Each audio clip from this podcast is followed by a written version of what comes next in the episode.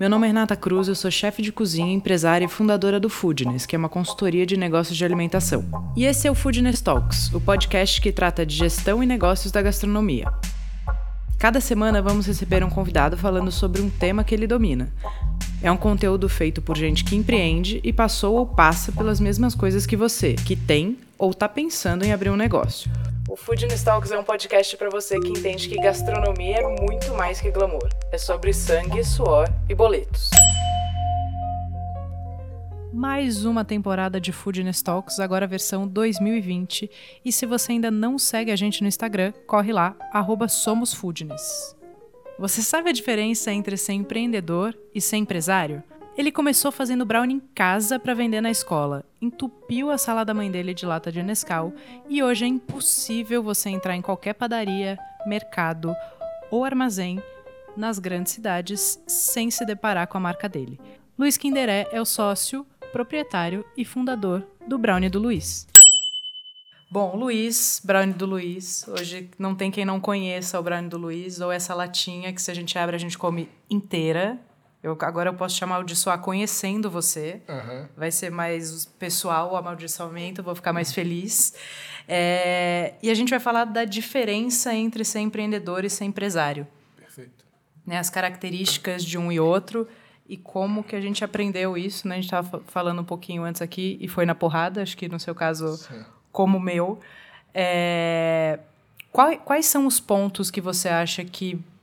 Qual foi a hora que você acha que você falou, cara, agora eu preciso tirar o pé desse acelerador aqui e olhar para a empresa como empresa, eu preciso ser empresário? Eu acho que tem dois momentos, né? Eu acho que quando você... Eu passei 7 anos informal. O que eu precisava fazer no dia a dia era muito diferente depois que você formaliza. Então, eu acho que esse é um primeiro passo, no meu caso específico, de me tornar um empresário, mas eu acho que depois eu ainda continuei tendo atitudes muito de empreendedor, porque era o que eu sabia fazer, né? E na verdade eu acho que eu sou um melhor empreendedor do que um empresário, na verdade. Hoje eu divido essa função dentro da minha empresa com meu irmão, que já está com a gente há muitos anos, mas são skills muito diferentes, né? E o outro momento foi há 2 anos atrás, que foi um grande marco na minha vida, onde eu mudei as minhas funções dentro da empresa. Que é aí que eu consegui mesmo virar a chave de falar, cara, eu não sou mais um empreendedor. Eu não posso fazer as mesmas coisas que eu fazia quando eu era um empreendedor. Eu não posso priorizar só a criatividade sem olhar para o lado analítico da coisa. Exatamente. E eu acho que quando você é empreendedor, você tem uma coisa... O principal skill para mim do empreendedor é fazer. É menos pensar para mim. É o cara... Eu acho que quem pensa muito faz business plan, aí fica anos fazendo business plan, aí vê o mercado. Cara, você tem que ver o que o mercado diz. Bota lá, deu certo? Deu certo. Pô, tá vendendo a coxinha? Tá, pô, legal, é a coxinha. Pô, tá vendendo folha? Não, não tá, então é a coxinha. Eu acho que o mercado, ele te diz muito sobre... E nada melhor do que você fazer. Eu vejo muita gente, cara, vindo pedir ajuda. Falou, pô, Luiz, eu tô querendo abrir um negócio, já tô há 2 anos pensando em fazer alguma coisa. Não, cara... Então faz. Esse cara tem um perfil talvez muito mais empresário do que empreendedor. E que tudo bem, né? Só aprender a dosar essas... E que não tem melhor errado. O empreendedor não é melhor que o empresário mesmo, assim. São funções diferentes, são... Aptidões diferentes. Então, e eu acho que é muito difícil para o empreendedor, ainda mais no meu caso, né? Que eu comecei de baixo, fui fazendo... as tarefas até hoje, e isso crescer de 24 unidades para 10 mil unidades diárias... eu acho que é muito fácil você se esconder no trabalho que você sempre fez. E você sendo fundador é mais fácil ainda, porque você não tem ninguém te cobrando, né? Então, assim, se você não é uma pessoa que se você se cobra, se você não quer fazer uma coisa diferente para a sua empresa, você fica se escondendo naquilo ali e você pode se esconder por causa da sua vida, dependendo do negócio que você tem, dependendo se aquilo teve sucesso, entre muitas aspas, ou não, porque eu acho que a definição de sucesso é um outro tópico, acho que talvez para falar, que as pessoas acham que sucesso é uma coisa diferente do que a minha percepção. O que é sucesso para você? Cara, hoje eu acho que o que eu busco é mudar a vida das pessoas. Mas eu acho que a maioria das pessoas, quando falam comigo, falam em relação a dinheiro e poder. E que eu acho que sucesso não tem nada a ver com isso, na minha percepção. Mas quando você pensa no sucesso do seu business, assim, o que você quer para o seu negócio, o que você definiria como sucesso hoje? Cara, eu acho que a gente já chegou num lugar de sucesso, tentando ser humilde falando isso, né, que é difícil, mas A gente mudou a vida de muitas pessoas dentro da nossa empresa. Seja a minha, que eu comecei fazendo 15 anos. Hoje eu sou um adulto, né? Hoje eu tenho 30 e eu tenho uma vida sustentada pelo meu negócio. Como a vida das 60 pessoas que trabalham comigo, né? E a gente tenta dar uma qualidade de vida muito legal para o pessoal, seja da minha empregada, que antes tinha 4 empregos quando trabalhava na minha casa e hoje mora do meu lado, sabe? E ela tem uma história de vida, por sinal, que vale um podcast com ela. Assim, vamos falar com ela. Ela é girl power, assim, tem 23 irmãos, veio do interior do Maranhão, tinha 4 empregos quando trabalhava na minha casa. Assim, é uma pessoa que me ensina diariamente coisas muito diferentes do que eu aprendi na universidade, né? Sim. Então, é outra vivência. É a faculdade de vida, né? É outro lado. A faculdade de vida é uma coisa que eu nunca vou ter, né? Ela tem uma experiência de vida que eu não tive e que me agrega muito. Então... E agrega para o negócio fatalmente muito, também, cara, né? Muito, bota o pé no chão. Ela é muito empreendedora, cara. Ela é uma das pessoas mais maker que eu conheço, assim. Ela fala, tem que fazer isso. Ela levanta a parede, quebra a parede, faz o que tiver que ser feito, né? Então, ela e o marido dela, né, são meus sócios, estão comigo há para lá de 10 anos já. Que legal, que história bonita. E me fala uma coisa, se você fosse definir o que é um empreendedor e o que é um empresário, quais são as palavras que você usaria? Cara, o empreendedor, para mim, é o cara que tira um negócio do zero e transforma ele em alguma coisa. Eu acho que o empresário é o cara que, depois que o empreendedor transformou em alguma coisa, transforma aquilo numa empresa de verdade, né? Tem uma capacidade de gestão, né? Exatamente. Tem uma questão de gestão muito maior e de complexidades fiscais e burocráticas, porque não é só a questão da gestão, né? Óbvio que tem a questão da gestão de pessoas, tem desenvolvimento de produtos, tem todas as áreas tradicionais de marketing, produção, logística. Mas no Brasil, né, você tem uma questão fiscal muito complicada que quebra a maioria das empresas, né? Então hoje a gente briga contra os dados. São mais de 70% das empresas do Brasil fecham em menos de 5 anos. Então, assim, se você é empreendedor, você quebra uma empresa, a chance de você fechar é muito maior do que você continuar aberto. Sim. Então é. E a gente, só para te contar essa parte que você ainda não sabe detalhes, né? A gente ficou de falar hoje, mas o Foodness nasceu por isso. Foi no momento que eu precisei de informação para o meu negócio, eu falei, bom, não tem. Não tem. Né? Ninguém fala disso, a gente não tem essa informação, é um mercado gigante que quebra antes dos 2 anos. Quem chega a 5 já é quase uma vitória, né? Sim. Quase não, é uma vitória. Se você já passou do 2º ano, pode comemorar, abre um vinho e faz esse brinde. E aí a gente nasceu com esse propósito, assim, de levar esse papo e falar com gente que empreende, que é, ou que é empreendedor, ou que é empresário, ou que é os dois. Coisas reais, sabe? Aplicadas na prática. Eu acho muito legal, cara. Eu li até um livro agora que que eu acho que é uma indicação ótima para quem quer empreender, que é The Hard Things About Hard Things, que é um livro que só fala das dificuldades, que normalmente se pega de empreendedorismo, é tudo bonito. Ah, não, porque eu comecei meu negócio quando eu vendia brownie, que eu tinha 15 anos e hoje eu vendo 10 mil brownies por dia. Tá, mas e os perrengues que você passou, né? Sim. Os fios de cabelo branco, o hospital. Eu tive meningite há 2 anos atrás, o pessoal me roubando, o país em crise, minhas vendas diminuindo pra caramba, a gente tendo que demitir gente, demissão coletiva. 60 famílias pra sustentar, 60 né? famílias pra sustentar. E a gente sabe eu sei o nome, a família, a mãe das pessoas que estão lá, né? Onde elas moram, as dificuldades que elas vivem. Então, são coisas muito complexas que as pessoas não veem, né? Quem está de fora só vê, Luiz, empresário, vejo bravo em tudo quanto é lugar, deve estar milionário nas Bahamas. Sim. É o que as pessoas pensam. Todo mundo vê os drinks que a gente toma, ninguém vê os tomos que a gente leva. Exatamente. A verdade é essa. Exatamente. Então, quando eu acho que você tem plataformas, seja um podcast, seja um livro que trate de assuntos de dificuldades reais do empreendedor, porque eu acho que acontece muito isso, as pessoas leem muito, veem muito vídeo e acham que aquilo, e hoje em dia, ainda mais hoje em dia, que tem muito coach, tem muito... pessoal incentivando no YouTube, vai lá, faz o que você sonha. Fala, faz o que você sonha, calma lá. Você acalma um pouquinho, porque assim, você pode fazer o que você sonha, você pode quebrar e ficar devendo, tentando fazer o que você sonha. Então, assim, não é tão simples assim também, né? Então, sim, tem que se planejar, tem que fazer direitinho, tem que estudar. E você tem que entender se você tem saúde, energia e essa coisa quase kamikaze do empreendedor, né? Que é bancar o seu sonho em todos os aspectos. Eu brinco que se eu soubesse as dificuldades que eu ia ter bem no início do negócio, eu não tenho certeza se eu ia ou não, sabe? Porque você vai descobrindo coisas, assim... Eu estava falando aqui antes da gente começar a gravar que eu gravei um programa de empreendedorismo no Mais Globosat chamado Fora da Caixa. Tá. Que tem até no Mais Globosat Play, no NetNow. E aí no final de cada episódio eu perguntava o que é ser empreendedor para você. E aí cada um respondia uma resposta diferente, que eu acho muito legal. E aí tem uma das respostas que eu achei a mais genial de todas, que ele falou assim, cara... E é o pessoal do Hareburger, é o Rafa do Hareburger, não sei se conhece, que ele é meio doidão assim. Aí ele falou, cara, ser empreendedor é isso. Você acorda sabendo que vai dar algum problema. Você não sabe se o teto vai cair, se um funcionário vai faltar ou alguém vai tomar um tiro. Mas alguma coisa vai acontecer.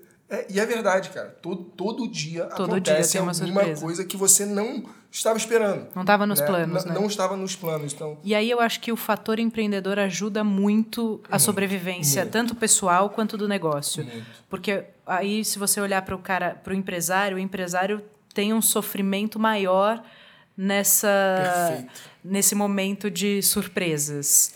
O empresário é o cara que deixa tudo controlado e as coisas têm que funcionar naquele negócio. O empreendedor, ele, na minha percepção, ele está aberto para qualquer tipo de erro. Irado, a gente vai resolver, a gente vai continuar fazendo dessa maneira. Sim, ele toca vamos fazer do limão uma limonada e vamos. Do limão uma limonada, vamos, vem com a gente, vamos. O empreendedor tem isso, né? E eu acho que o empreendedor e o empresário, eles se complementam muito. Total. Né? E eu vejo muitas empresas, principalmente quando são compradas, né, quando você tem um investimento interno, ele tirando o empreendedor, deixando o empreendedor por um tempo na empresa, né, que é o padrão de mercado, e depois tira o empreendedor e você vê uma diferença na empresa, assim, no produto, tudo, assim, Como se tirasse o brilho da coisa, né? Você varre a purpurina e fica ali só aquela coisa meio opaca. E tem que entender esse balanço dos dois, assim, da importância dos dois e como eles não se excluem, como eles trabalham juntos, né? Que eu acho que esse que é o caminho ideal, né?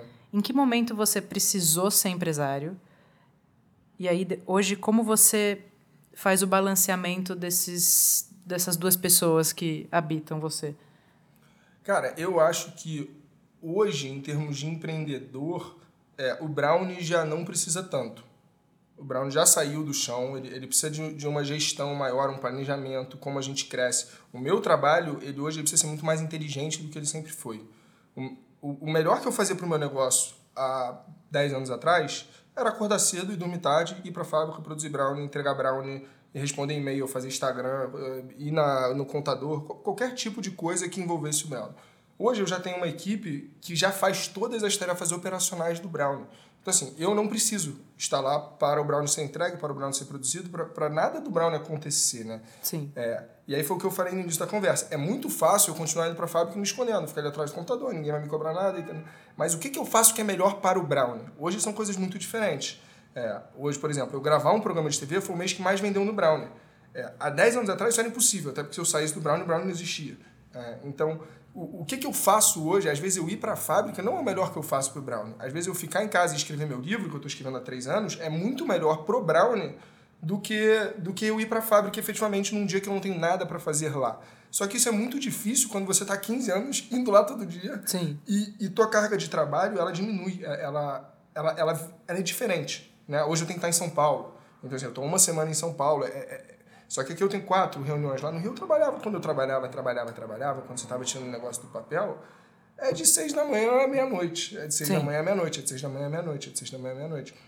Então, eu tô nesse dilema, tá? Eu não saí dele ainda, mas eu tô nesse dilema de entender o que eu faço que é mais produtivo pro brownie. Por exemplo, isso. Eu estar aqui hoje é mais importante do que eu estar ajudando o pessoal lá a embalar um brownie que deu um problema, ou a data que aconteceu alguma coisa. Tem gente lá para resolver isso e muitas vezes é melhor não estar lá para essas pessoas terem mais autonomia. Chega uma hora que a gente começa a atrapalhar a operação, né? Exatamente. Até porque quando você está lá, as pessoas te perguntam, as pessoas vão com o pé atrás de tomar decisão. E até engraçado, né? Eu sempre quis não ter uma relação chefe-funcionário, porque eu comecei muito novo, as pessoas são muito próximas, eu trabalho com familiares, eu trabalho com a minha empregada, que está comigo há mais de 10 anos... Então, são pessoas que eu amo muito. E todos os funcionários lá eu tenho um carinho muito grande. Só que todo mundo me vê como chefe. É difícil, né? Você tem uma coisa enraizada há muitos anos, né? Então, de vez em quando eu pego a câmera da fábrica assim, e vejo, pô, cara, lá embaixo o pessoal não tá fazendo nada. E, de fato, tem hora que você não tem que fazer nada. Vendedor, garçom, tem hora que não tem o que fazer. Não tem cliente. Aí, quando eu desço, aí chego lá, ninguém faz nada. O pessoal começa a embalar ar, responder e-mail que não existe, sabe?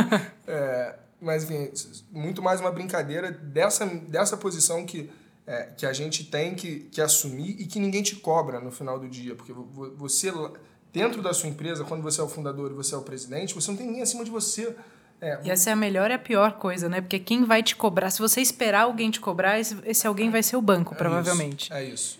Né? Ou os boletos chegando ali, você fala, cara, não vai ter como. Hoje eu tenho muitos sócios que trabalham operacionalmente comigo, então assim, eles são pessoas que me botam no chão e me cobram, mas eu acho que a autocobrança e a gente entender como a gente cresce, como a gente fica melhor pro Brownie, porque eu tenho o melhor salário da empresa, E eu sou o único que não tem uma tarefa específica. Todo mundo lá tem uma tarefa específica. Você cuida da produção, você cuida do marketing, você cuida disso aqui, você opera a máquina, você... Eu, não. Então, isso quando eu me dei conta e falei, cara, eu não quero mais ir para a fábrica se eu não tiver uma reunião agendada, se eu não tiver alguma coisa efetiva para eu fazer. Senão eu vou trabalhar de casa e montar outros projetos destinados para o Brownie. Ou para fora dele. E aí, continuando a resposta, que eu filosofei um pouco, saí um pouco da pergunta, mas eu acho que o meu tesão de empreendedor, ele hoje vem por outras empresas. Então, assim, hoje a gente tem uma empresa de pão de queijo, a gente tem uma distribuidora, eu tenho uma empresa de fone de ouvido, a gente está com outra empresa de um software agora que a gente quer abrir. Então, eu acabo usando esse meu tesão do empreendedorismo muito mais para a gente criar outras empresas. Óbvio, quando você cria produto, quando você abre loja, acaba sendo um pouco ali um empreendimento em algum nível. Sim. Mas eu gosto mesmo de tirar uma coisa do zero. Não existe uma marca, eu acho isso muito, muito grandioso, assim. Então, hoje, você pode dizer que no Brownie você é mais um empresário e você... Perfeito. Resolve a sua questão empreendedor, né? As suas vontades com essas outras empresas. Eu acabo sendo muito mais consultor dessas outras, né? Porque eu acho que o empreendedor mesmo, ele tem que acordar e dormir pensando no negócio e estar ali. Então, a gente tem um empreendedor em cada uma dessas empresas.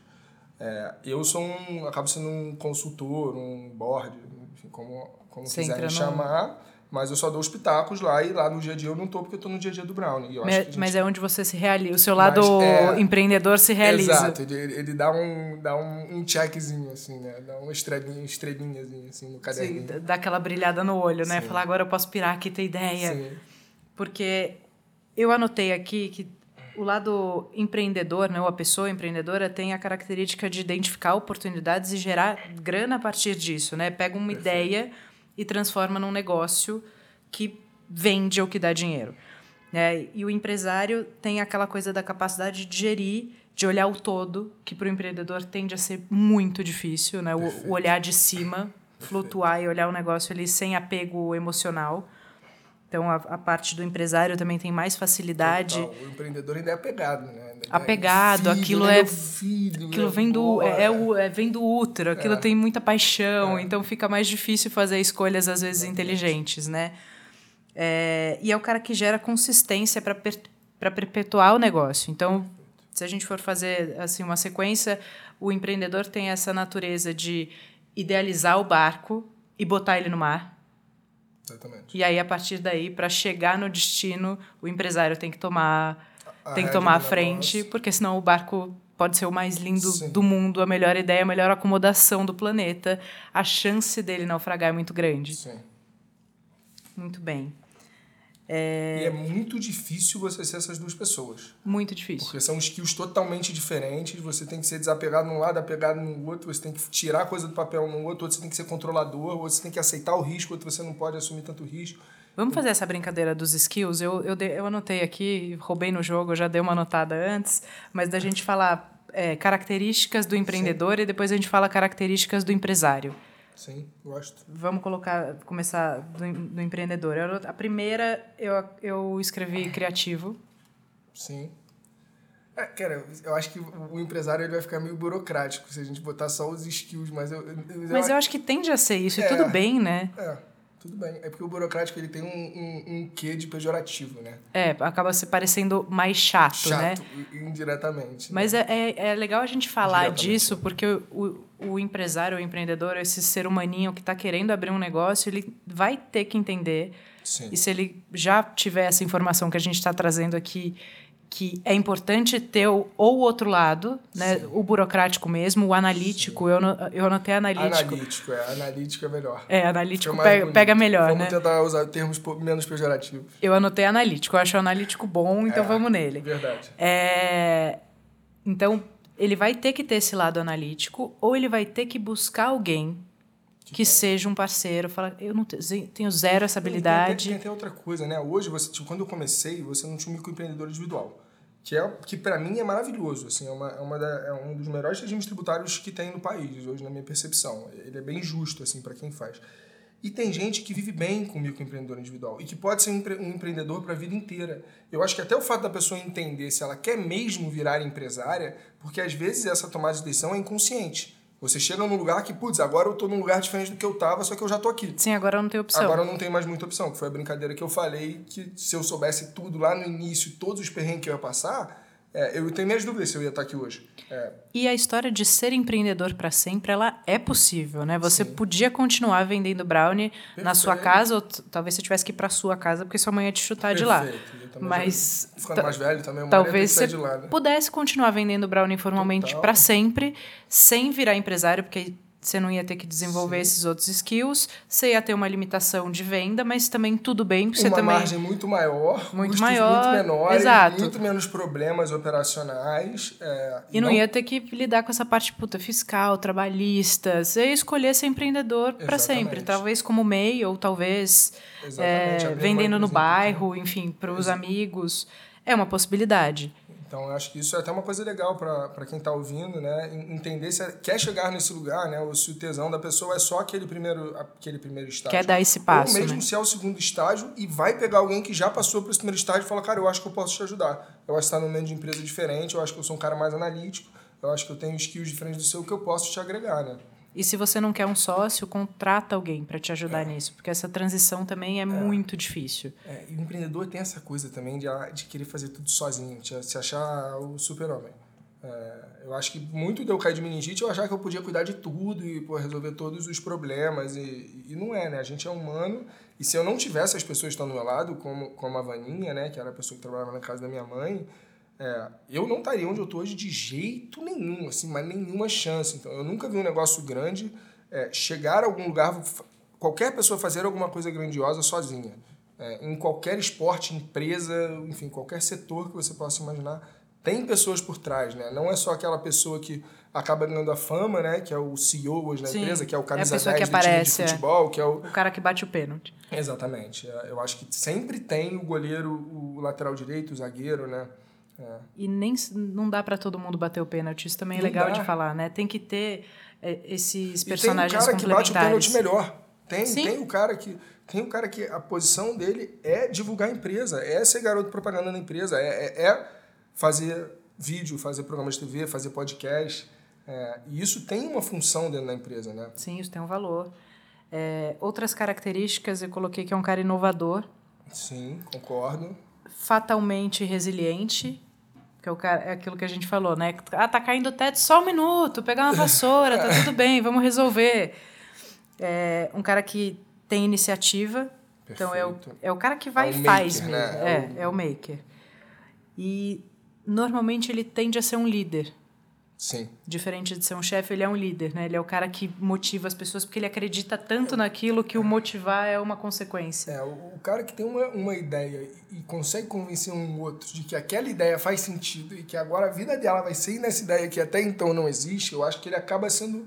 Ele já é um líder, né? Eu acho que quando você tem o first follower, né? Que é o primeiro cara que vai atrás da sua ideia maluca... Eu acho que ali já é um lugar que você fala, cara, esse cara aí tem alguma coisa, pelo menos de convencimento. Mesmo que a ideia seja doida, ele tem um poder aqui, né, de pessoa, né, de persuasão, que eu acho que é importante. Não persuasão no termo pejorativo, mas de motivação, de você falar, cara, galera, o teto tá caindo, mas a gente vai fechar esse teto e vai ficar bonitão, cara. Vocês vão ver aqui, a gente vai botar umas luzes aqui, um grafite. Eu acho que esse é um poder, porque tem hora que a maré baixa, né? Sim. Nesse próprio livro que eu te falei, ele divide essas duas pessoas, não de termo empreendedor e empresário, mas um era gestor de paz e gestor de guerra.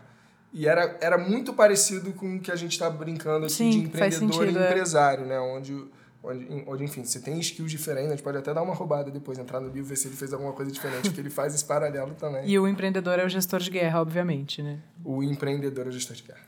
E uma outra característica que eu coloquei, que eu acho que é uma das mais importantes para o empreendedor, é a automotivação. Sim.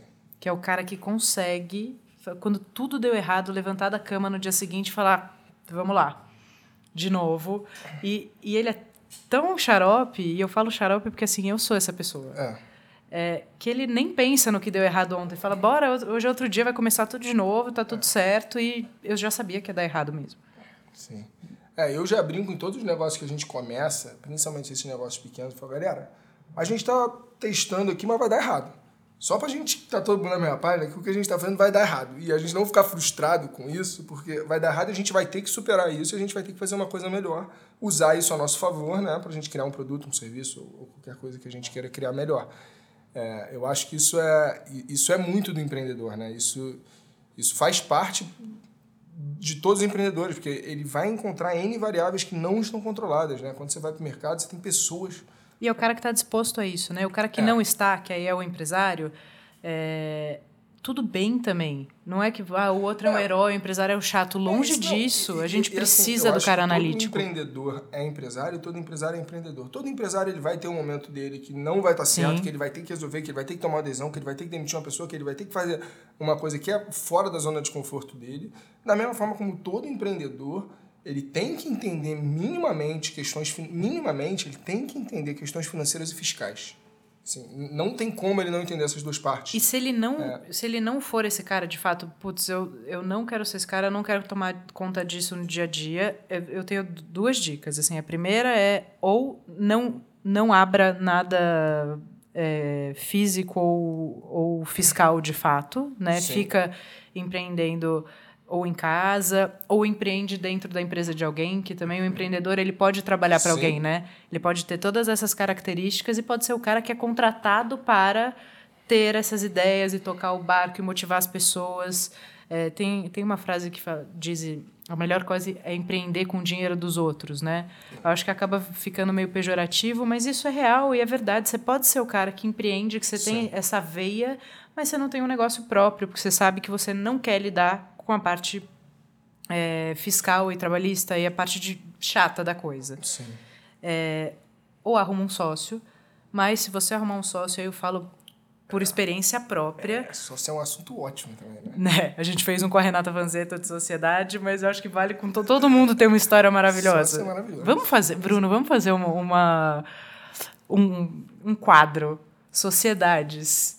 Esse aí vai dar o que falar, cara. Isso aí tu vê filho parar de falar com o pai, marido, mulher, irmão, tu tem de tudo, né? Não, é muito difícil. E também quando você tem o sócio, que esse é o ponto que eu queria trazer para essa conversa, quando você tem um sócio que é... eu sou empreendedor, eu tenho um sócio que é o cara analítico que vai olhar esse lado empresário. Não adianta você socar na mão dele o negócio e não olhar para isso. Você tem que entender minimamente. Acompanhar... entender o que está acontecendo. Até você tem uma visão diferente, você vai olhar os mesmos números e falar, cara, isso aqui está diferente, porque os números, eles precisam ser analisados, você só ter os números não diz nada, né? Então, e a sua visão acaba sendo diferente. Normalmente, quando você conhece o negócio desde o início, inconscientemente você já tem, mesmo que você não tenha nenhum skill de matemática, entendeu? Você já sabe as coisas por ordem de grandeza, né? Você sabe como é que funciona aquilo ali, né? E você vai conseguir usar a sua habilidade ali de ideias com mais inteligência. Sim. Porque você sabe até onde você pode ir, né? Essa coisa de não ter régua e falar, não, eu vou fazer porque eu tenho a ideia, porque o negócio é meu. Calma, se acalma, respira, ouve os números, ouve esse seu sócio que está te falando aí. Perfeito. Eu demorei para entrar no chip empresário, assim. Mas é difícil, cara. É muito difícil. E foi na porrada. Tive burnout, piripaque do Chaves, parei de funcionar... Total, assim. O piripaque do Chaves é muito bom. Não, porque meu corpo foi parando literalmente, igual o piripaque do Chaves. Sim. Eu só respirava e chorava. Não conseguia mexer um dedo. Não. E é isso, achar que consegue fazer tudo e se eu pensar no histórico, tem algumas coisas, assim. Tive uma cachumba também. Ontem eu tava vendo essas coisas. O corpo vem dando sinais, né? Chega um momento que ele só trava. Ele fala, trava. Tentei te avisar. Não vai ouvir, só um minutinho. Tentei te avisar. É exatamente isso. E eu acho que... O mais engraçado disso, pelo menos quando eu tive, era assim, foi no meio do Natal, no pior ano, foi tipo assim, no pior momento que eu podia ter. E aí eu fui pro hospital pensando, cara, acabou. Eu saí no pior momento possível imaginar. E eu acho que quando as coisas funcionam sem você, isso também te dá um negócio, porque são 15 anos, nossa, eram 13 anos que todo dia eu tava ali, o Brown precisava de mim, né? Quando o Brown não precisa de você, eu acho que vem esse negócio e fala, cara, eu tô fazendo a coisa certa pro Brown? Será que eu devia estar aqui? Ou será que eu estou fazendo as funções certas? É. E você fica meio culpado de não estar ali todo dia, né? Você acostuma estar naquele ritmo. É uma loucura, cara. Eu tava pensando nisso hoje de manhã, porque eu acordei... Eu fiquei numa reunião até muito tarde ontem. Hoje eu acordei meia hora a mais do meu horário. Eu falei, eu vou trabalhar de casa hoje... Porque eu também tenho uma coisa muito parecida. Eu não preciso estar mais na cozinha do To Go, porque a cozinha anda, tem uma equipe incrível que está há muito tempo comigo e está tudo certo. E aí deu umas 11, eu estava culpada. Eu falei, gente, mas por que eu estou culpada? Eu estou trabalhando, estou resolvendo um monte de coisa, só que eu estava de pijama às 11, aí eu fiquei culpada. Eu digo aos meus sócios quando vou trabalhar, eu falo, galera, vocês precisam de alguma coisa? Qualquer coisa eu estou aqui. Online, só me ligar, computador ligado.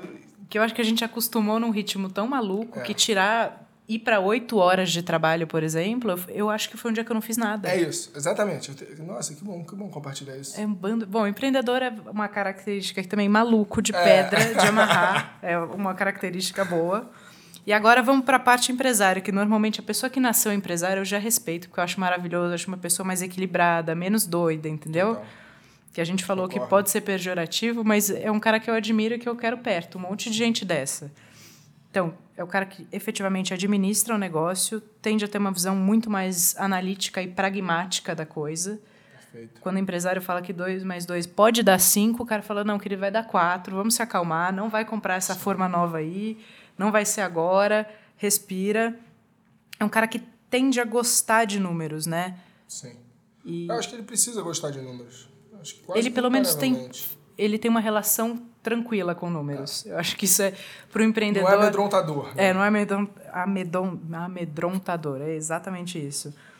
Então, tem uma coisa que o empreendedor não tem, que é a coisa da constância, de uma perenidade. Eu acho que de tudo, desde emoções até... Até funcionalidade, assim. Eu sou uma pessoa que... eu acho que isso de eu estar sempre fazendo uma coisa diferente, você acaba fazendo coisa diferente, né? Você acaba uma hora fazendo mais financeiro, outra hora logística, outra hora produção, outra hora marketing, outra hora...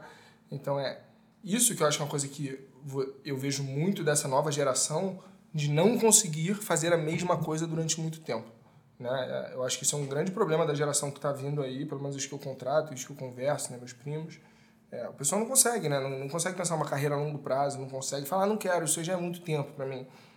Eu acho que quando você tem 18, ok, né? Mas quando você tem uma empresa, você vai ter que fazer aquilo, vai ter que pagar o boletim do imposto todo mês. Brownie todo dia, 15 anos, todo dia tem brownie, todo dia, tá lá hoje produzindo brownie. Graças a Deus produz todo dia, se não estivesse produzindo a gente tinha um problema. Mas eu acho que essa constância do empresário de, pô, legal, eu vou ter que produzir brownie todos os dias, eu vou ter que gerenciar essas pessoas, gerenciar esse negócio, O empreendedor, ele vai produzir brownie todo dia, mas ele sabe que daqui a pouco vai entrar alguém para produzir brownie, ele vai estar fazendo mais marketing. Ele já vai ter uma ideia. Ele já vai estar querendo ir para São Paulo, aí daqui a pouco ele já vai querer montar uma fábrica em Brasília, e aí você acaba mudando o seu dia a dia, né? Eu acho que o empresário, ele tem mais... a rotina, né? Ele curte a rotina. A rotina, acho que é a palavra que eu estava procurando. Rotina é um negócio que eu nunca gostei, assim, nunca fui adepta da rotina. Eu sempre gostei de coisas novas, agora eu estou aprendendo. A rotina tem me acalmado também. Tudo tem seu valor, né? Tudo tem seu pró e contra, né? O cara que tem aquela rotina ali, ele fica limitado, mas o cara que é muito aberto, ele também se limita em certas coisas também. E se perde em muitas coisas. Então, acho que é a balança, né? Eu acho que sempre tem uma balança, assim. Não tem nada que seja só positivo. E aí é um cara que também curte processos, que é uma palavra... não, isso aí é igual o financeiro, assim, ela tem que curtir processo. É o que um gestor bom faz, ele cuida de processos, né? Sim. No final da conta, ele desenha os processos e vê se os processos estão funcionando ou não, não importa em qual empresa e qual tamanho isso seja, é isso, né? Esse cara tem que fazer isso, essa equipe tem que fazer isso, aqui. Então, concordo 100%. Boa. E aí eu fiz uma última, que é o empreendedor acredita na ideia... E o empresário acredita no resultado. No resultado, isso. Faz sentido? Faz. Continua, dá para escrever um livro sobre isso, só sobre essas diferenças. Vamos escrever um livro sobre isso? Eu acho bom. Porque aquilo que a gente estava falando, né, do cara que começa... eu tive uma ideia. Eu acordo com essa frase todo dia, não sei mais o que fazer. Tô pensando em me medicar já. Todo dia eu acordo assim, tive uma ideia. E aí eu vou enlouquecendo todo mundo que está comigo. E graças a Deus eu tenho pessoas super analíticas... que bancam um monte de ideia, que tem um monte de coisa que eles falam também, não, se acalma, não vamos fazer isso aí, não. É, mas normalmente o cara tem uma ideia, aí é uau, nossa, vou lá, vou abrir. Aí abre. Aí começa um monte de bucha. Chega um negócio, reunião com o contador. Fala, puta, que saco, não foi para isso que eu abri uma empresa. Meu amigo, se você não quer passar por isso, pense... Não é uma nem duas, é um bilhão de vezes, né? É, cara, quem quer abrir uma empresa, uma coisa que eu falo muito, é tipo, cara, conversa com 3 pessoas que abriram uma empresa mais ou menos no teu ramo. Vê o dia a dia delas. Vê se você quer estar no dia a dia delas daqui a 3, 5, 10 anos. Vê se isso faz sentido pra você, vê se você quer aquele tipo de problema. Porque é isso, as pessoas não sabem o que elas não sabem, né, no final do dia. Então elas vão achando que é uma coisa. E o mundo do empreendedor, a gente está numa geração... num momento de sociedade, na minha percepção. A minha mãe é empresária, né? Minha mãe tem um restaurante de sucesso no Rio e tal. Foi como chama? Faz a propaganda. Academia da Cachaça. Ela vendeu agora esse ano, por sinal, mas foi o que pagou minhas contas, foi o que, enfim... bancou a minha vida de classe média alta no Rio de Janeiro, foi por conta da minha mãe ser empresária. Quando minha mãe empreendeu, há 30 anos atrás, o empresário era o vilão, né? O empresário era o cara que maltratava os funcionários, tanana. E a gente está num momento de país, né, que o empresário está muito em alta. Você tem programa de televisão, você tem Shark Tank, O Sócio, capa de revista, empresário famoso, coaches com milhões de seguidores. Então, assim, hoje tem uma glamourização, não sei nem se essa palavra existe, mas... gourmetização do empreendedor. Do empreendedor, sabe?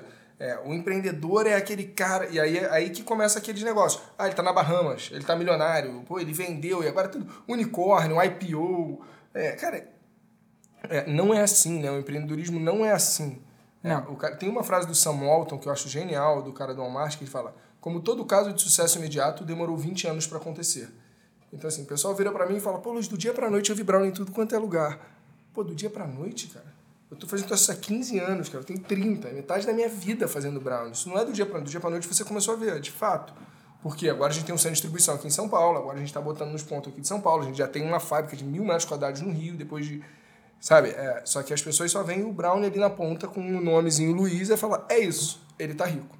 Não, rico todo mundo acha que a gente tá. É difícil pra cacete, né? Quando você tem que mandar... A primeira vez que eu fui mandar alguém embora, eu chorei antes. Na hora eu não chorei, mas depois chorei pra cacete, assim, chorei mesmo, assim, porque é aquelas histórias, né? E eu trabalho com muito chão de fábrica, eu trabalho com gente que tem uma realidade muito diferente da minha e que eu sei a importância daquele emprego para elas, e também não é por causa disso que eu tenho que ter uma empresa paternalista que tem que cuidar das pessoas, né? As pessoas são contratadas para fazer um serviço. Sim. E se elas não estão fazendo aquele serviço direito, a gente procura por outras pessoas. Óbvio que você tem um apego para essas pessoas, mas no início eu tinha muito mais, né? Eu acho que a prática acaba você levando. Então, hoje em dia, cara, a gente fez demissão coletiva 2 anos atrás, a gente demitiu 15 pessoas ao mesmo tempo. O que é um aprendizado sem fim, por sinal. Que eu acho que é uma daquelas coisas que as pessoas não falam, que as pessoas fingem que é tudo bonito, que o empreendedorismo é tudo bonito, mas isso acontece em muitas empresas. Eu acho que faz parte, talvez, até numa mudança de transição de cultura da empresa, porque eu acho que essa questão a cultura do empreendedor e a cultura do empresário, isso transparece para a empresa em certo momento. Você tem uma empresa mais empreendedora e depois você acaba tendo uma empresa que ela já é uma empresa de verdade, ela não é mais uma startup, né? Ela já passou dessa fase, né? E isso acho que isso fica muito claro no dia a dia da empresa, né? Em até questões operacionais mesmo, assim, quando você tem 5 pessoas, no meu caso específico, trazendo um exemplo verdadeiro, qualquer pessoa pega qualquer brownie lá. Quando você tem 5, 10 pessoas que você controla tudo, você vê tudo, qualquer pessoa pega tudo. Quando você tem 60 pessoas em 5 ambientes de trabalho diferentes, você já não pode ser assim. A gente sabe que a gente não pode porque a gente deixou assim muito tempo e nego pegava brownie, vendia brownie escondido da gente. Então aconteceram várias coisas que aí você automaticamente você tem que sair dessa gestão mais empreendedora para uma gestão mais empresarial, né? Com mais controle, com mais análise de dados, com mais... o controle... Assim, se você conseguir ser um empreendedor com muito controle, é o ideal, né? Você já conseguir ir trazendo isso desde o começo, é o melhor dos mundos. Sim. Mas tem hora que vira, tipo, agora o mais importante, né? O produto já está lá, o barco já está no mar. Só que agora, para ele continuar... Isso. flutuando, eu preciso dar prioridade para as coisas que talvez não sejam... É porque, quando não está no mar o barco, você precisa saber de madeira, construir madeira também. Quando está no mar, se cai uma tempestade, você tem que saber outras coisas. Sim, né? São outras habilidades. Como o barco não vira, né? Se cai um raio logo ali, como é que eu cuido, como é que eu gerencio essa... um monte de pessoa desesperada quando começar a cair uma tempestade, né? Então, uma boa metáfora. Uma boa metáfora. O barco...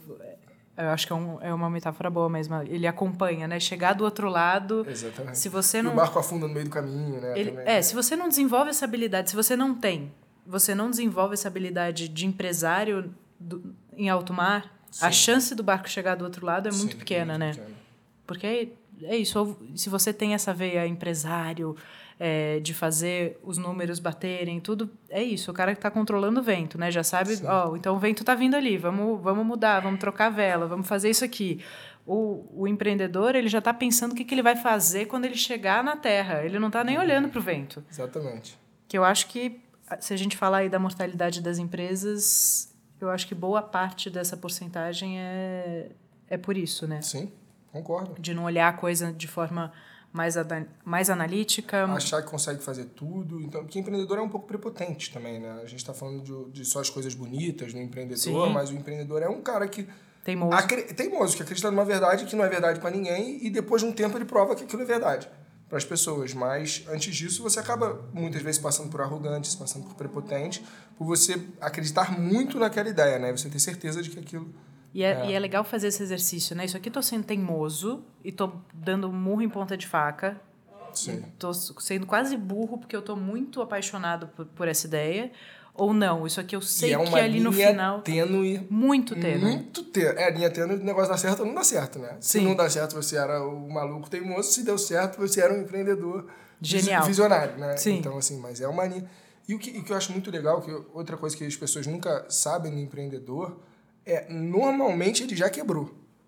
Normalmente. Sim. Assim, qualquer empreendedor que tu pega, assim, cara já quebrou uma antes de fazer, assim, sabe? Ou vários, ou o próprio, né? Ele quebrou e ressurgiu, o Fênix, exatamente, mas todo mundo tem uma história. Se você puxar mesmo, se você for, todo mundo tem uma história. Antes da entre aspas, de sucesso, né? Do case, né? Mas você teve esse momento que você falou, cara, agora eu preciso, né... Tirando a parte bonita, aí eu aprendi, mas assim, que momento foi o seu momento? Você falou, agora eu preciso desenvolver essa habilidade, eu preciso botar esse empresário no bolso, eu preciso tirar essa paixão da frente, porque acho que a coisa da paixão é isso, ela também te cega, né? Eu acho que isso já vinha me martelando há muito tempo. Eu acho que quando eu caí de meningite mesmo, assim, quando tava crise no país, gente me roubando lá dentro, e 1 milhão de coisas, que foi um pouco antes da demissão coletiva e tal... E aí eu não podia trabalhar, porque o que tinha me levado para aquela situação tinha sido excesso de trabalho, e eu tive que ficar 15 dias parado em pleno Natal sem poder trabalhar. Então aquilo foi tipo um retiro espiritual para mim. E desesperador, né? Totalmente desesperador. E aí você tem várias fases, né? Você tem a fase do desespero, depois tem a fase da consciência, depois você tem a fase do estudo. Sei lá, pelo menos para mim foram momentos diferentes. Quantos dias teve que ficar afastado? Eu fiquei quase 30 dias afastado. No meio do Natal, na maior crise que a gente já teve, assim, que o Natal é o nosso principal momento de vendas, né? Então foi muito marcante para mim, assim, e aí e quando você tá na empresa e tem muita gente, você acaba dividindo muita coisa. Quando você tá no hospital, eu não podia falar com ninguém sobre trabalho, nenhuma pessoa, porque as pessoas não deixavam. Mesmo se eu quisesse, eu ligava pro meu sócio, falava, Luiz, você não pode falar de trabalho. Sim, tá proibido, tá proibido. Médico. Eu falei, tá bom. E aí o médico não falava, minha namorada, meus pais, ninguém falava comigo de trabalho, então eu só podia ficar matutando comigo mesmo. E o que me fez chegar até aquela situação, né? O que eu passei, por que eu tô aqui hoje, depois de 13 anos, depois de ter feito muita coisa bacana, depois de ter uma marca consolidada e tal, o que me fez chegar até aqui? E tem 1 milhão de erros, né? Normalmente os erros que acontecem nas empresas é do empreendedor, é do fundador ou do empresário. Sim. Normalmente é isso, porque você que... Alguém te roubou, você que contratou aquela pessoa, você que não controlou direito. O cara não atende bem, legal, você não assumir a responsabilidade, né? A responsabilidade é sua no final do dia, né? Então, e aí lá eu comecei a me questionar muito sobre isso, porque isso já vinha martelando na minha cabeça, tipo, cara, tem dia que eu não preciso vir pra cá. Eu fiquei um mês gravando o programa e foi o melhor mês de venda. Eu tenho que entender o que é melhor pra eu fazer, que é melhor pro Brownie. Qual é a minha função aqui? E pode ser muitas coisas diferentes. Pode estar uma semana em São Paulo, pode ser estar no Rio de Janeiro procurando carro novo ou loja em Osasco. Sabe? Sim. Você tem... E são coisas muito... É o trade-off, né? Se eu estou escrevendo um livro, eu não estou procurando uma loja em Osasco, eu não estou fazendo o seu podcast. Então é uma coisa... E não tem certo errado ainda. É outra coisa que é das profissões, para mim, dos cargos que existem, tradicionais em empresa, o CEO é o único que não tem definição. Assim, o gestor financeiro de uma empresa ele vai fazer a mesma coisa que o gestor financeiro da outra. Ele vai ter que fazer EBITDA, ele vai ter que puxar os números, ele vai ter que puxar ST e tarará, tarará, tarará. Você tem uma descrição de cargo, né? Exato. O CEO você não tem descrição de cargo nenhuma. Você tem CEO que é só RP, você tem CEO que cuida de todas as coisas, que é um puta gestor ou pelo menos que participa de todas as coisas. Você tem um cara que fica mais nas lojas, na parte do varejo, você tem... Enfim, você tem um cara que é tech, quando você pega uma empresa de tecnologia que é um programador. Então, assim, você não tem uma definição clara do que é CEO, né? Eu acho que você conseguir se perguntar, né? Como é que eu cresço? Como é que eu evoluo com Sim. isso, né? Eu acho que isso é um questionamento muito difícil, né? E acho que tem também a história de você fazer um equilíbrio eterno disso, né? Porque você... Tudo bem, você...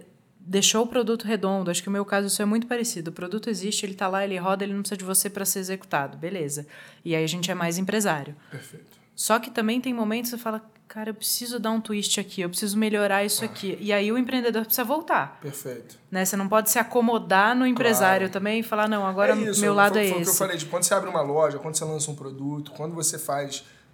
isso tem um quê de empreendedorismo ali dentro, que é o intraempreendedorismo, que é você empreender dentro da instituição. Sim. Né? Que eu acho que é um pouco isso. Pô, isso aqui tá muito parado, eu preciso botar uma coxinha de jaca.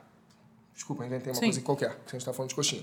Mas eu acho que tem esse lado empreendedor que ele volta sempre, depois que a empresa já saiu do momento de startup para um momento de uma empresa de pequeno porte, de médio porte. Sim. Vamos chamar dessa maneira. Eu estava olhando aqui a latinha, o veneno da lata foi uma coisa dessa que você já tinha o brownie, né? Ele já existia, ele já rodava. Sim. E aí você voltou e criou um outro produto. Cara, essa história ela é bem engraçada, assim, porque eu... Vou botar no microfone até para judiar. Porque quando a gente padroniza os brownies tradicionais, né? Esses 6x6, sobram todas as bordinhas de tabuleiro, que é a partezinha mais crocante. Esse é o meu preferido. E aí, o que acontecia? Isso aí sobrava, né? A gente não embalava, a gente não fazia nada. E eu, quando você tá no início, né? Você acaba usando a mão de obra barata que tá na sua volta, né? Que é sua mãe, seus amigos, seus primos, irmãos. E aí, eu não tinha dinheiro pra pagar eles, eu pagava com a sobra da casquinha, que era a parte que eles mais gostavam também. Paralelamente a isso, meu pai é ambientalista. E a gente usava a lata de Nescau, aquela lata antiga, uhum. Que era mais redondinha. E aí, eu guardava todas as latas no corredor. Então, minha casa já era um caos, como eu contei para você. Então, eu usava a sala para embalar, a cozinha para produzir, o corredor virou um estoque de lata vazia. A sua mãe deve mesmo chamar e ela devia mesmo acreditar nesse negócio. Ela me ama. Minha mãe era empreendedora, ela é empreendedora, né? Então, assim, ela entende de alguma maneira. E meu pai sempre me apoia em qualquer coisa que eu quisesse fazer na minha vida. Ele nunca foi contra nada. Então, e disso eu não posso reclamar. Foi uma coisa que foi um grande diferencial para mim eu ter esse apoio dentro de casa que muitas pessoas não têm, né? Sim. Então, isso foi muito importante, assim, na minha trajetória. Mas aí a gente começou a guardar essas latas e tinha as casquinhas. Eu falava, cara, eu queria fazer uma coisa com essas latas. Eu pensava muito mais em uma cadeira, uma mesa, uma coisa estrutural, porque você tinha muito isso. Que a gente acabou fazendo, a gente botava em evento uma mesa feita de lata, a gente acabou fazendo algumas coisas assim. Aí um amigo meu virou um dia e falou, Luiz, por que você não bota as casquinhas dentro da lata? Cara, que parece óbvio, né? Assim, agora você fala, eu tinha as casquinhas, eu tinha a lata. Só que ninguém tinha feito isso. Ninguém que eu tenha achado, procurado, até então, ninguém nunca tinha vendido as bordas do tabuleiro dentro de qualquer superfície que seja, né? Sim. E aí isso virou um marco da nossa empresa, né? Hoje isso aqui é o símbolo da nossa empresa, né? A lata. É 40% do nosso faturamento. Hoje é muito significativo para um produto. E hoje a demanda pela casquinha ela é tão grande porque... Para eu fazer a casquinha da maneira original, eu precisava de 24 brownies para 2 latas. Tá. Como se fosse. E a proporção não é idêntica, né? Uma pessoa tem um lugar que só vende lata, o cara quer 200 latas. Então, hoje eu tenho um tabuleiro que só produz casquinha. Que é um tabuleiro em formato de labirinto. Tá. Que você criou para isso. Exatamente. Foi desenvolvido pela gente. Para a gente só poder fazer casquinha. Legal. A história do limão à limonada. Do limão à limonada, exatamente. Eu acho que outra coisa legal de empreendedor e empresário, só para botar mais um ponto aqui, É porque a gente falou que passou rápido aqui, falou de sociedade, falou dos benefícios, mas assim, eu acho que ninguém fez nada sozinho. O sócio é muito importante, apesar das 300 dificuldades e 300 histórias que existem a respeito disso. É uma coisa que, na minha percepção, é muito, muito, muito importante você ter pessoas do seu lado com skills diferentes que confiem em você. Isso pode ser clichê, mas eu acho uma coisa muito legal de trazer. E é outra coisa que eu vejo, cara. As pessoas trazem muitos sócios por comodidade, por a pessoa que está mais próxima, que começou junto, e se for por comodidade, em algum momento isso não vai funcionar.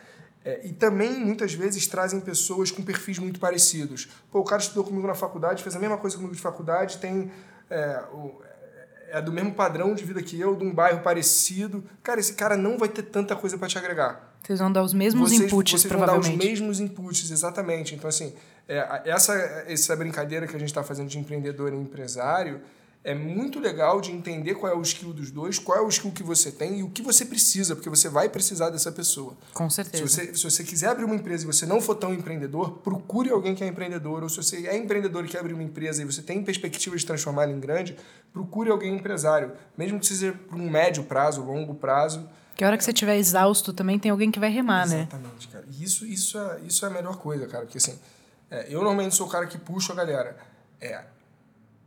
Essa vez que eu caí de meningite, para mim foi um grande marco, por isso que eu estou repetindo tanto, se eles não estão lá me puxando e falando, não, cara, olha o que a gente criou, olha isso tudo aqui, olha o que a gente tem e vamos, ó, dá para fazer, eu não sei se eu teria força de continuar mesmo, assim, real, de falar, cara, eu não sei se eu quero esse estresse pro resto da minha vida, eu ainda sou novo, ainda posso vender isso aqui, criar outro negócio, ainda tenho outras perspectivas na minha vida, mas foi muito importante, graças a Deus que eu tenho eles. Assim, então... E esses momentos mais duros também são os de maior aprendizado, né? São os melhores. Depois, na hora você fala, nossa, por que eu tô passando por isso? Tu pisa num chão cheio de brasa, tu sai com o pé mais cascudo do outro lado. É isso, tu chega lá, dói, uma semana depois teu dedo é mais cascudo, teu pé é mais cascudo. Não, você aguenta mais, ou talvez também você aprendeu, fala, pô, eu posso desviar da brasa em vez de pisar nela, né? Ainda tem isso, tem N formas, né? Mas tem hora que você pisa, né? Tem hora que ali você tá andando e uma brasa. Aí pisou. Não, e foi, e aí tudo bem, né? E cai e levanta de novo. Eu acho que a coisa do empreendedor, que eu acho que é muito legal também, é ver as crises como oportunidade, né? É tipo assim, acontece um monte de coisa lá no Brownie, um monte de problema. Mas todo problema que acontece, eu falo, cara, legal, isso aqui tem alguma coisinha pra ensinar, pode ser mais difícil. Pô, a fábrica alagou. Isso aconteceu de fato, né? Minha fábrica na Praça da Bandeira, um dos lugares que mais alarga no Rio. Hoje em dia fizeram um bolsão, melhorou e tudo mais, mas a gente já perdeu muita coisa lá. A água até joelho, assim, uma coisa, enfim, fenomenal. Aí perdemos estoque, perdemos um milhão de coisas. E aí você fica pensando, cara, alguma coisinha isso quer me dizer, cara. Eu preciso, isso aqui, eu podia ter me preparado melhor. Eu já sabia que ali alagava. Hoje minha fábrica não entra água pelos canos, porque antes entrava por dentro também, quando enchia tudo, então hoje já não entra. Hoje a fábrica fica meio metro acima do chão, a gente criou várias outras coisas. E bem ou mal, eu já sabia que ali alagava. Ali alaga há 50 anos, começou a alagar agora. Sim, não é novidade. Não é novidade. E a gente vai naquela coisa do vai dar certo também, né? Do empreendedor, vai dar certo, vamos aí. Talvez se tivesse um empresário do lado, com autonomia, mais analítico, mais averso ao risco, ia falar, ô, peraí, aqui alaga. Sim. Ou não aluga aqui ou não, cara. A gente vai vamos ter que criar fazer, mas já bota um pallet aqui, sobe essa fábrica, bota o estoque pra cima, não tem prateleira de chão. Exatamente. É isso, né? Mas o empreendedor às vezes só quer não bota aí que a gente precisa botar, a gente precisa vender amanhã e aí você acaba perdendo.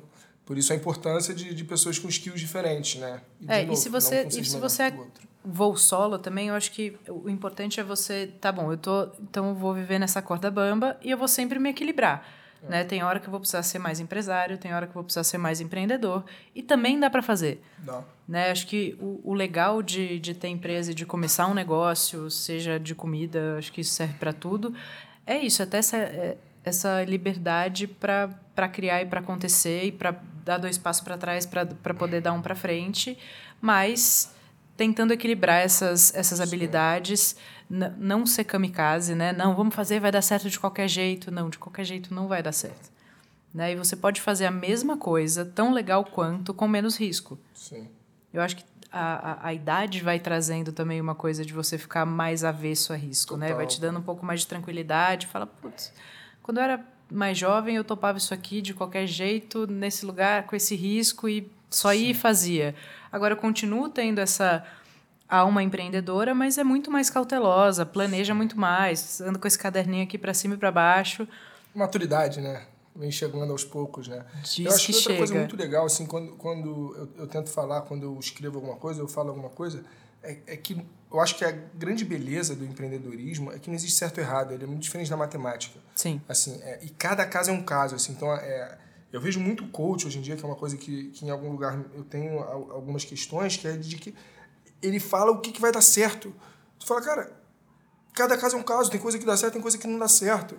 Depende, se alguém criar uma empresa de brownie igual a minha, com a logo igual, vai ser diferente, invariavelmente, porque as pessoas são diferentes, o momento foi diferente.